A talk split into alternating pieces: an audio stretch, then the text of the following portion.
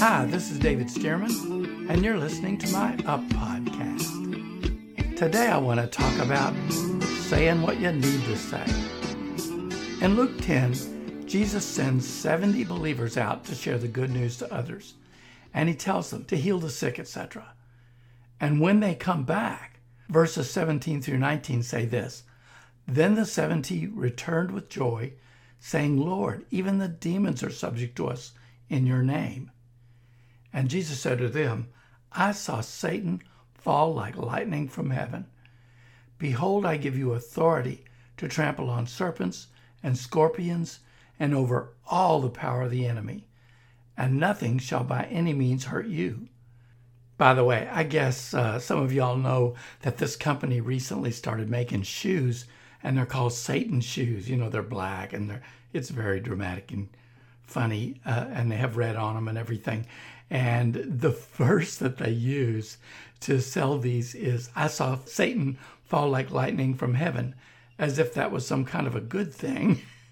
because I guess they think the lightning makes it sound cool. But really, what Jesus is saying here, I threw the devil out so fast he didn't know what happened to him. He went smacking into the ground like lightning. So, anyway, Jesus is kind of prophesying here, and he's saying, I have thrown the devil out. And he did throw the devil out when he was crucified on the cross and rose from the dead. And he has given us, as he gave them, authority to trample on serpents and scorpions and over all the power of the enemy. Wow, I love that. And nothing shall by any means hurt you. Then he goes on to say in verse 21 In that hour, Jesus rejoiced in the Spirit and said, I thank you, Father, Lord of heaven and earth, that you've hidden these things from the wise and prudent and revealed them to babies. You know, I think a lot of us believers are living below our station. We pray and whine, begging God to do stuff for us that we should be taking care of ourselves via our God given authority. I guess many of y'all know this story, it's gone around for a long time, about the eagle who acted like a chicken. You know, that this guy had a bunch of chickens and he found this baby eagle and he raised it with the chickens. And so when the eagle was grown, he ran around with the chickens all day, picking corn off the ground and drinking out of the chicken's water source. In other words, he had no idea who he really was. He thought he was a chicken.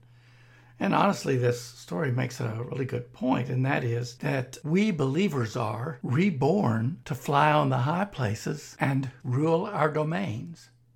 Jesus made us rulers.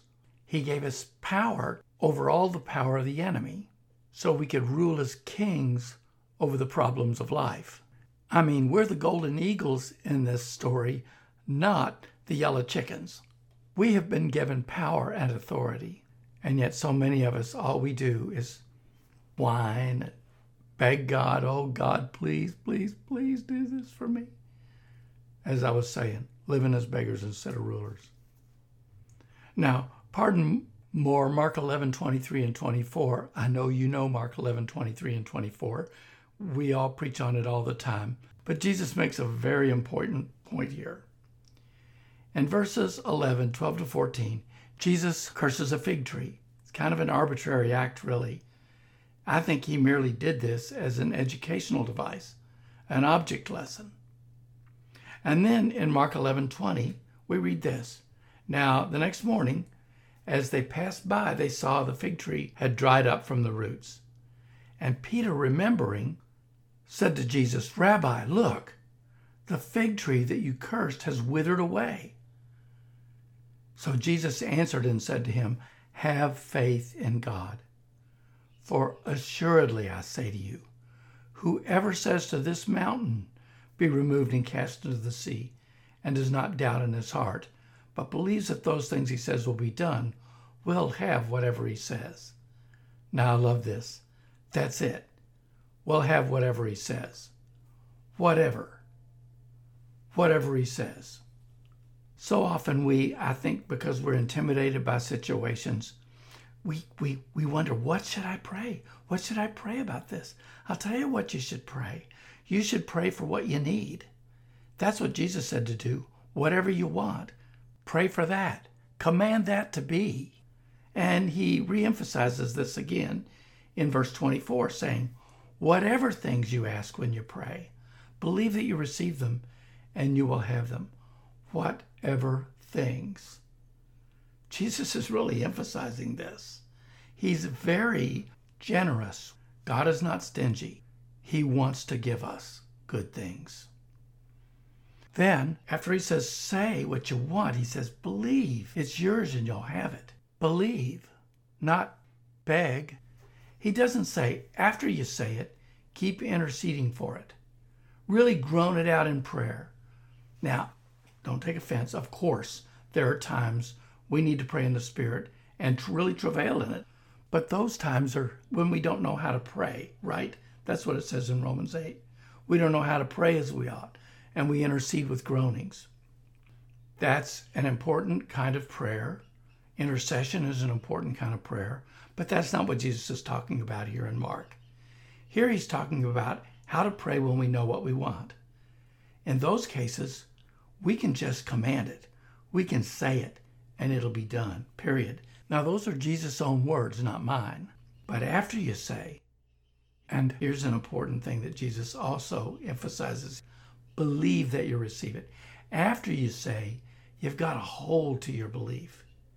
You've got to refuse to worry about it and quit trying to plot out how you might make it happen just in case God might be a little inept and not know what to do.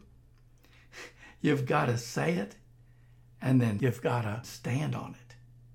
And if you do that, Jesus says, you'll have whatever you say. It'll surely come. Because, wow, we may be babies, as Jesus said, but we are babies that have authority. We have His own authority backing us all the way. Glory to God.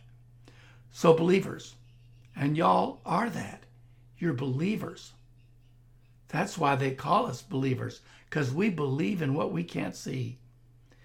You know, that problem you need fixed right now, I want to encourage you to say what you need to say. Remember that song, the John Mayer tune?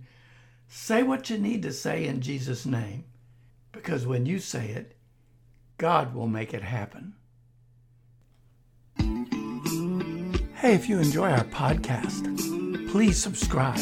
Whatever you're on, iPhone, Google Play, whatever, just hit that subscribe button so I can give you an encouraging word, an upward every week. And they're short, 15 minutes max, perfect for when you're driving somewhere. Also, if you'd like to give, most of you know we're a missionary ministry and go just about everywhere. You can do that at davidstearmanministries.org or easier yet, just via PayPal type in David Stearman Ministries. And thanks so much for listening. We love you. God bless you.